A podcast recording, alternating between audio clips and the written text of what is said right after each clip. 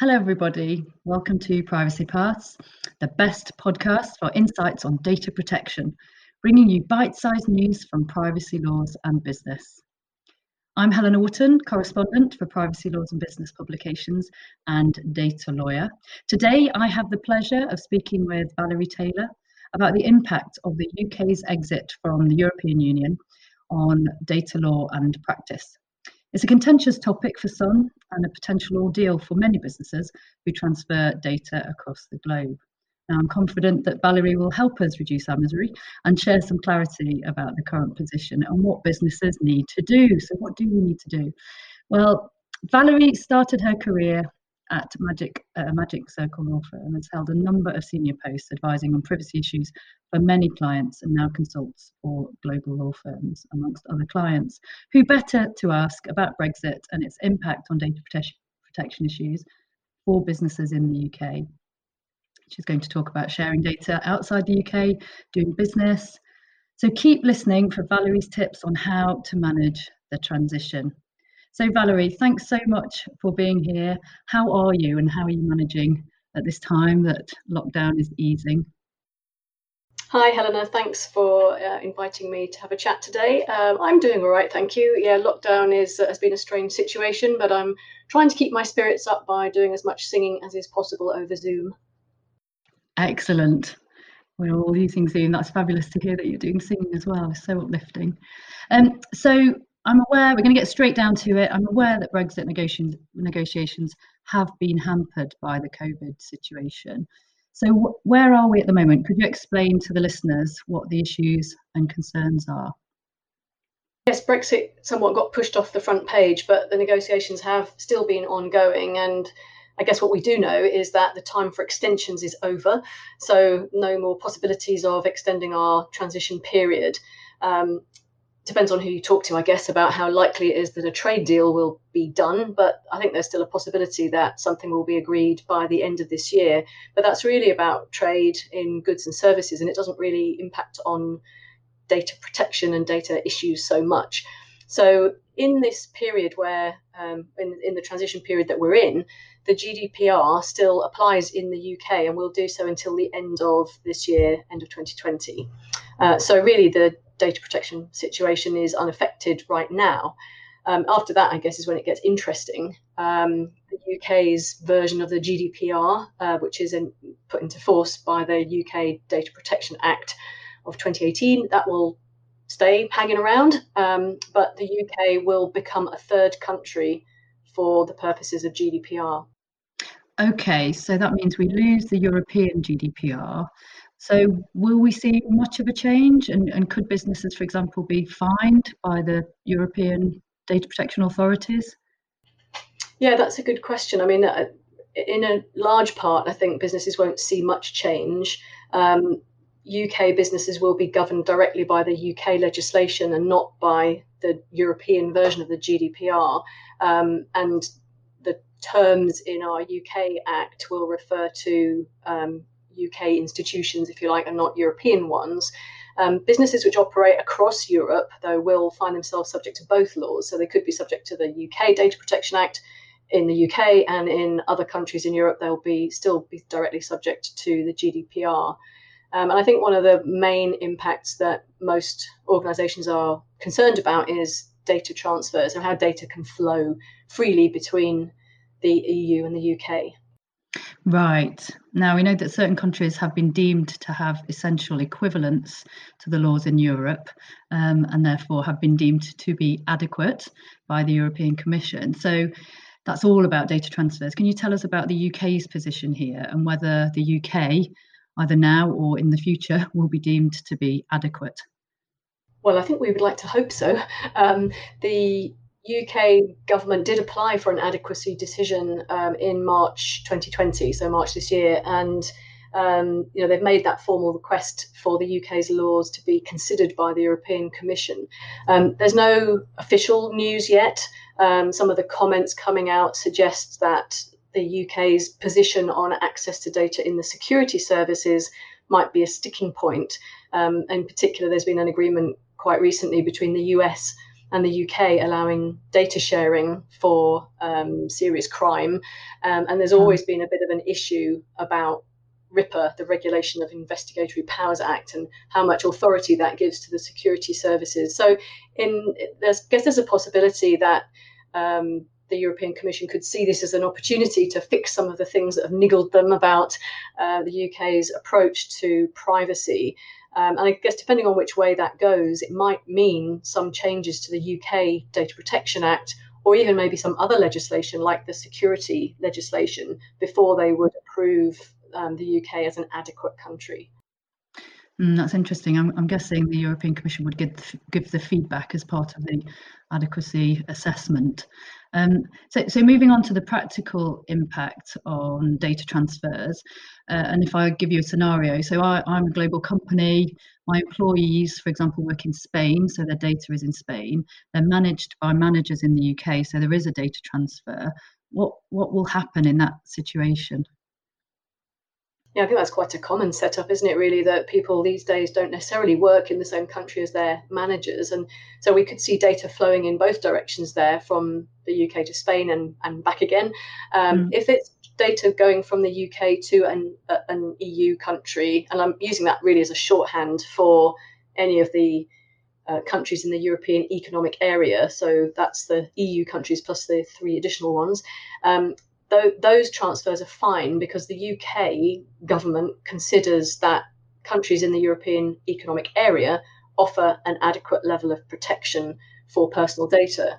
And I understand that, that that's going to continue to be the case for, for a few more years at least. So data from UK to, to Europe is fine.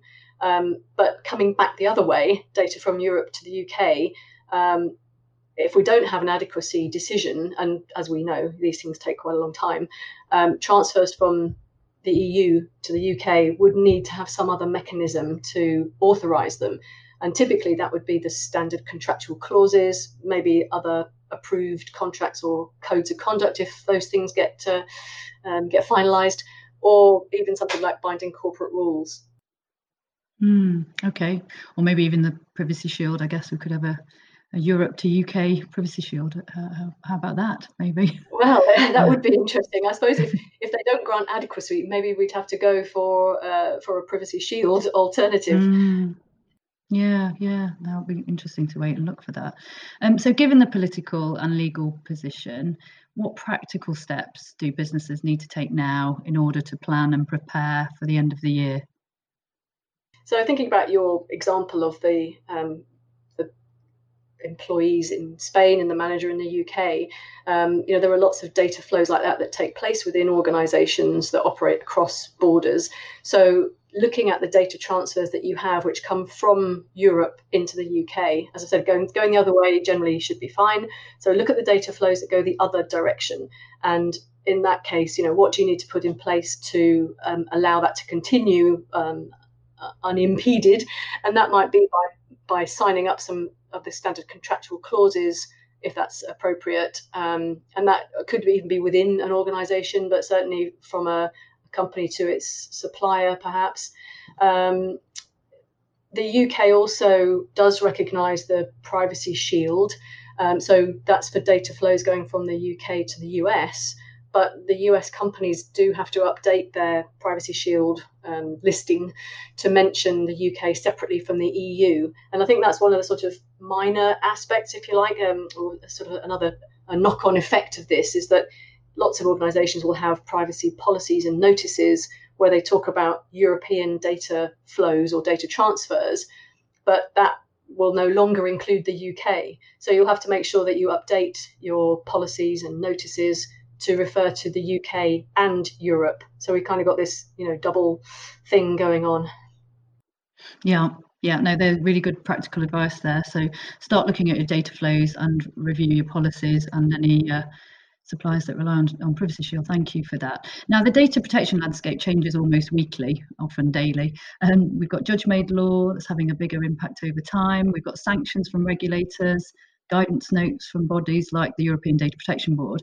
Now, I imagine there are lots of changes likely to be up and coming. Valerie, what, what would you advise our listeners to look out for? So, what else is coming up in relation to international data flows, for example? Well, we've just talked about the standard contractual clauses, and and some of you may remember um, when there was a question about the privacy shield um, or the safe harbor, I think as it was then in the past. Uh, everyone rushed to put standard contractual clauses in place, and then they were called into question. Now we we just talked about you know putting the contractual clauses in place for your Europe to UK transfers. What we're expecting coming up very soon is a decision uh, on Schrems 2, uh, which is due on the 16th of July. And that's all about the validity of the standard contractual clauses. Um, so, whether they do actually provide an equivalent protection for individuals in Europe where their data is going to third countries. And if they were found to be invalid, then that would blow an enormous hole mm. in international data flows, not just to and from the UK, but everywhere where companies are relying on them. So that's one of the things to keep an eye out for. Um, and I guess going the other way across uh, across the US, there's a possibility that the Privacy Shield could be challenged again, um, or maybe because there's sort of the, I guess the um, the way I'm reading it is that there's some suggestion that organizations need to pay additional attention to the laws in the country where the data is going to, even if you've got privacy shield or standard contractual clauses. Right. Um, so, you know, what else are, are organizations going to be obliged to do if they want to send their data to the US? And I don't know if you have the same view about that, Helena. Mm. Well, it's interesting, isn't it, when when you have to consider the local laws in addition to um, GDPR, for example. You expect uh, GDPR to be everything you need within Europe, but actually there are additional glosses on on local laws. So um, yeah, extra burdens for businesses really, um, getting local legal advice. And, and, coming back to the Schrems two decision, remember a time when um, safe harbour wasn't considered particularly safe and therefore everyone started relying from what i remember everyone started relying on standard contractual clauses so imagine if we didn't have standard contractual clauses and nor did we have privacy shield, how would data transfers happen? So there'd have to be um, some swift action taken, I think, from the European Commission to enable businesses to continue. Yes, and I think, you know, again, who knows, but you'd like to think that there will be a political will to get something done on the basis that, you know, just can't be allowed to happen, that there's no mm. way for businesses to transfer data globally because that's the way the world works. And, you know, and if it's just not legal to do that, then either business will grind to a halt um, or there'll just be a mass um, sort of ignoring of the legal requirements because it'll just carry on you know and, and that that kind of thing can i guess be damaging to the legal framework as well yeah, absolutely. Often the law follows what's actually happening in practice in business, and it's just about putting the barriers around it and putting some frameworks in place. Yeah, well, thank you for that. So, um, so this Brexit story is on the front page of uh, it's front page news in the July edition of Privacy Laws and Business Report, which is now out now, hot off the press. Um, what else is newsworthy for the listeners? There are a couple of other areas um, which might be kind of specific to the type of business, but if you provide services or goods across Europe, um, you've got these two two different regimes sitting alongside each other. And although the GDPR and the UK version are pretty, you know, similar, um, you may find that you end up um, with two regulators. So if you've got a UK business, you've got the Information Commissioner's Office regulating your activities, and you've also got a lead authority in the EU for your European um, activities. And um, currently, if the if the Information Commissioner's Office, the ICO, if they're your lead authority, you need to find another one. Uh, so I think that's one of the uh, kind of main uh, steps, which uh, hopefully most businesses are already aware of that. Um, and I guess that raises a, a, question that you um, hinted at earlier, Helena, which is about fines. And there is, I suppose, a, a risk in theory that you could, as an organisation, be fined twice once in the UK for infringing the UK legislation, and then again in Europe for infringing the G- GDPR. And really, we don't know, I don't think, you know, how that is actually going to work in practice, um, where there are competing regulatory um, systems in the UK. The ICO typically has an agreement with the other regulator that both won't fine at the same time. So you'd like to think that if it's an organisation that kind of operates, you know, um, generally in the same way, but across Europe and the UK, there would only be one fine. Um, but you know, seen with um, the fines that have been imposed on Google, for example, that some regulators might want to take that opportunity. So, you know, which that's I think that's an area to kind of keep watching this space to see how that develops.